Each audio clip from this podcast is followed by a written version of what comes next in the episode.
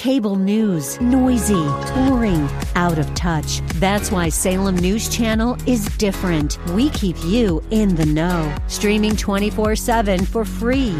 Home to the greatest collection of conservative voices like Dennis Prager, Jay Sekulow, Mike Gallagher, and more. Salem News Channel is unfiltered and unapologetic. Watch anytime, on any screen, at snc.tv and Local Now Channel 525. Know this our outward deeds are a window into our hearts.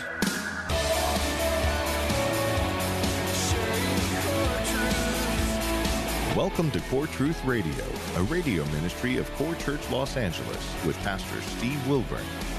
Pastor Steve will be teaching the Word of God with truth right from the Bible. For more information, go to corechurchla.org. That's corechurchla.org. Now, here's Pastor Steve with today's core truth.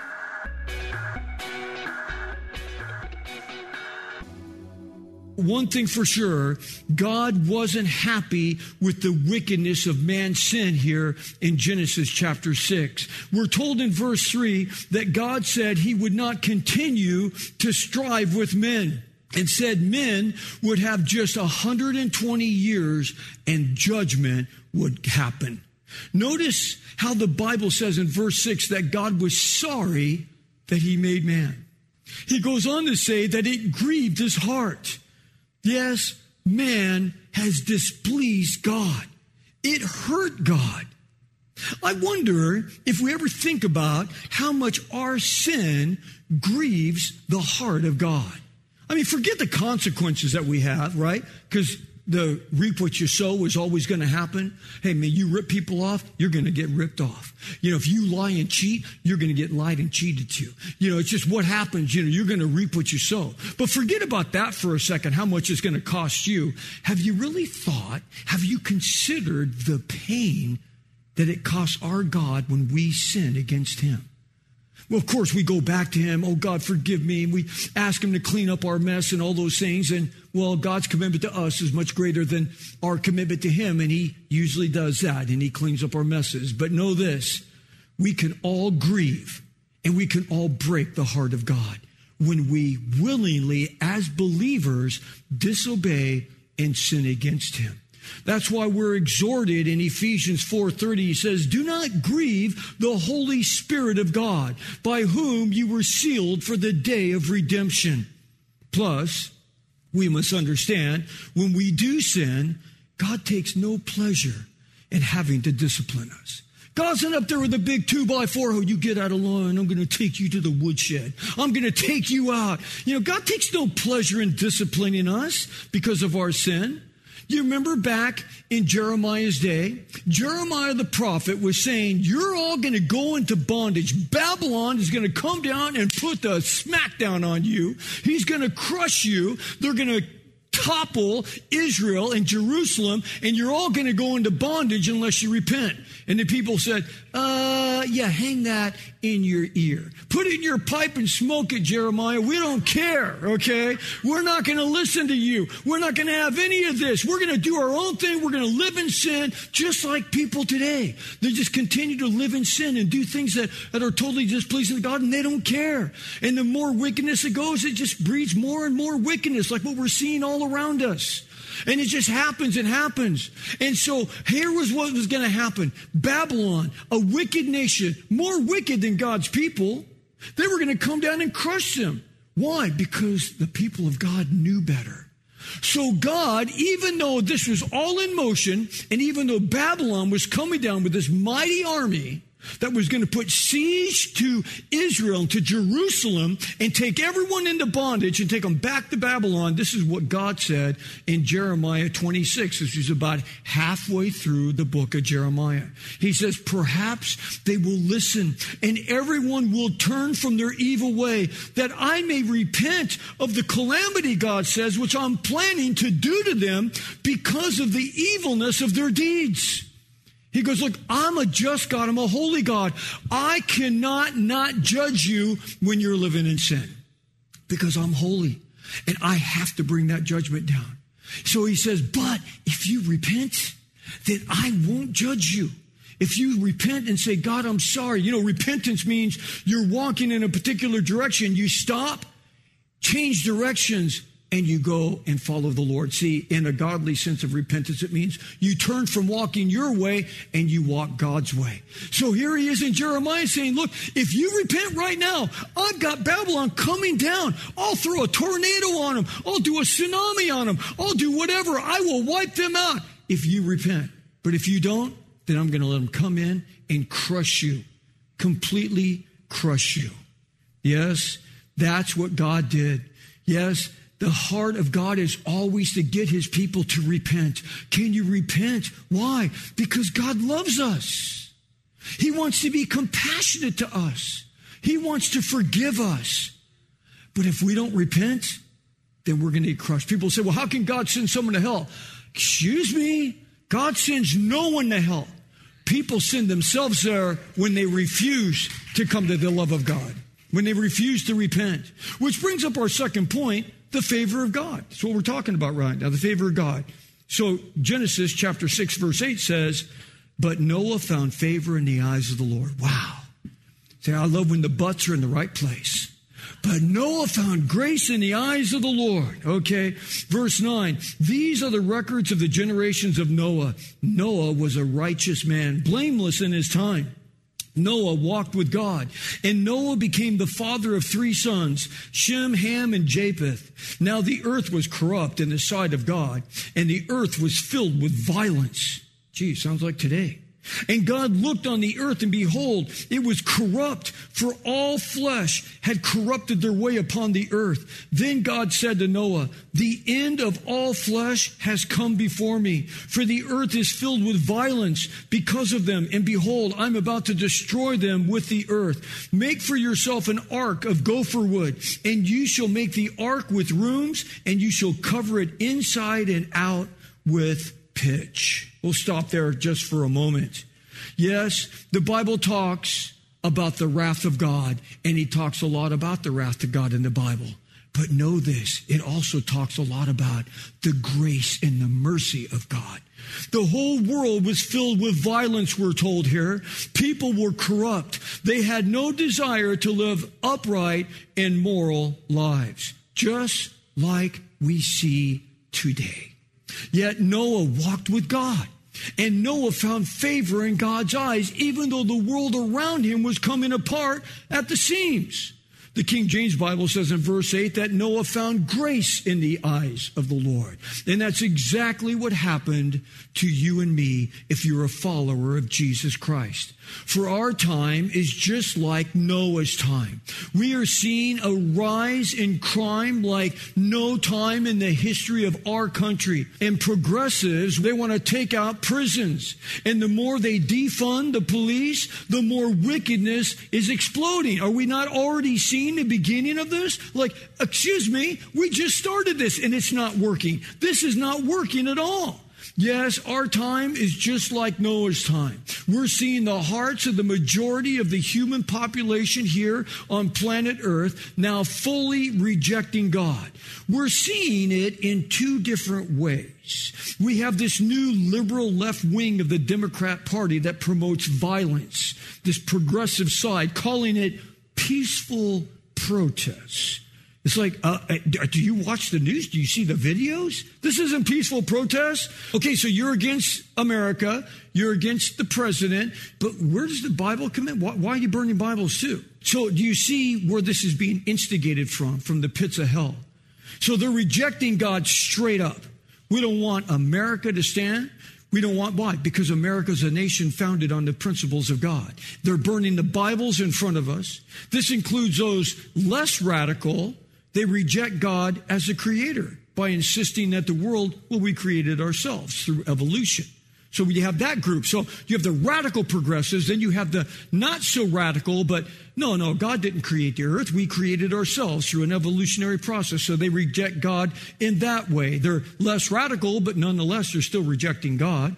Okay. Then we have those who are even less radical, and they might even attend church every Sunday. They might call themselves and consider themselves religious. They might even go as far as considering themselves Christians. but they have rejected the Word of God and they reject it by their own lifestyles. Yes, they say with their mouth, Oh, I believe in God. Yet by their own lifestyles, they reject them, preferring to stand with culture instead of God's Word. See, that's why the Bible says if you say that you know Him, but yet your walk, your lifestyle is different, then you're a liar and the truth isn't in you. So you can say all day long, I'm a Christian, I go to church, I listen to Christian music, I carry a Bible. But if you reject the Word of God, then you're rejecting what you say that you believe in. And so therefore you're a poser. If you say that you know him, but yet you walk in darkness, you're a liar and the truth isn't in you. So you have people that claim to be Christians, but yet they're pro abortion. Oh, yes, absolutely. It's a woman's right. What's wrong with you? It's a woman's right. And so they'll promote and they'll vote for everyone who is pro abortion, and yet they claim to be Christians. Like, how can you claim to be a Christian and then you say it's okay to take the life of a baby outside of a mother's womb? And then the same thing with these people that say, oh, but I want to stick with culture because I don't want to go against, I don't want to be cancel cultured, you know. So they'll say, oh, it's okay, you know, if you're a man and you want to be a woman, and if you're a woman and you want to be a man, eh, it's okay. No, God says He created a male and female. Okay, no, you can't switch. You're not binary. You can't. You can't switch who you are. You can't say, like, oh, I'm a woman now. No, it's, I'm sorry. God made you male and female. And then you say, well, it's okay for same sexes to get married. It's like, well, God says, you know, marriage is between a man and a woman, not between a man and a man and a woman and a woman. See, so, you know, this is what God's word says. So when you say, I'm a believer, but yet I reject this of God's word, I reject that because I'm going to go with what, you know, popularity and culture says, it's like, no, you're not the true believer. You're not who you claim to be. You claim to be one thing, but you're not. See, Jesus said this in John 3:19. This is the judgment that light has come into the world, and men, listen, men and women love darkness rather than the light, for their deeds were evil.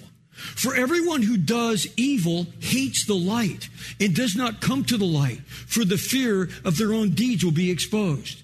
But he who practices the truth comes to the light, so that his deeds may be manifested as having been wrought in God. When you come to Christ, when you're a true believer, then you have to reject these other things. You have to. Because, because you're going to stand with what God says. Listen, the Word of God is not always what you want to hear, but it's always what you need to hear. And if you don't agree with the Word of God, then you have to change the way you believe. You have to change you because the Word of God is never going to change. He's the same yesterday, today, and forever. But to the person who does, to the person who says, you know what? I'm living in this lifestyle and God says it's wrong. I'm going to repent and turn from that lifestyle. I'm going to do it God's way. God bless you. God bless you because we have all sinned. We've all fallen short of the glory of God. We've all got baggage. We've all got stuff in the closet. We've all got buried stuff in our lives that we wish we would have never done. But when we come to Christ and we turn from our sin, oh my goodness, God cleanses us as if we have never, ever sinned. Doesn't matter what you've done in the past, no matter where you've been, when you repent, God says, I have washed you clean. I have justified you. I have made you as if you have never sinned. You are now the righteousness of God in Jesus. You are in right standings with Him, and praise God for that. Know this our outward deeds are a window into our hearts. How we carry ourselves outwardly is a shining light into our heart on who we really are. But when we repent of our sin, look how God responds in Ephesians 2 8. For by grace you have been saved through faith. And that not of yourselves, it is a gift of God, not as a result of works that no one can boast. That's why I love when David cried out in Psalm 51. He says, Oh God, before you and you only have I sinned. He says, Blot out my sin, exterminate it, wash me clean, he says. Who can do that? Who can wash us as if we never did something? That's how God forgives us. He makes us like we had never, ever done it. Who can do that? Only God can do that. Who can cleanse a wretched heart from all the filth and nastiness and perversion? God can. Who can save us from ourselves? God can. He's the only one. That's why he says in Isaiah 118, Come now, let us reason together. Though your sins be as red as scarlet, I will make them as white as snow.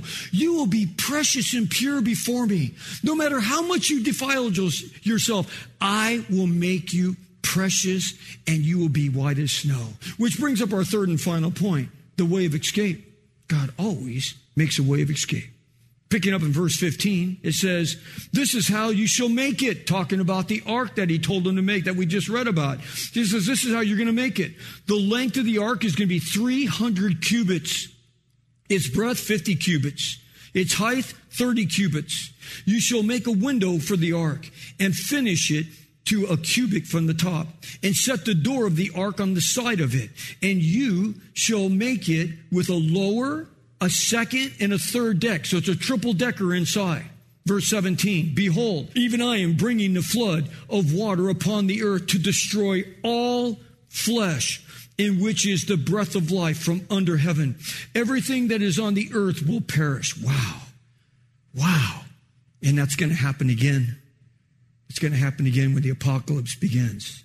Verse 18, but I will establish my covenant with you, and you shall enter the ark, and you and your sons and your wife and your sons' wives with you, and every living thing of all flesh. You shall bring two of every kind into the ark to keep them alive with you, and they shall be male and female, of the birds after the kind, and of the animals after their kind, and every creeping thing of the ground after its kind. Two of every kind will come to you and keep them alive. And as for you, take for yourself some of all food which is edible and gather it for yourself, and it shall be food for you and for them, the animals.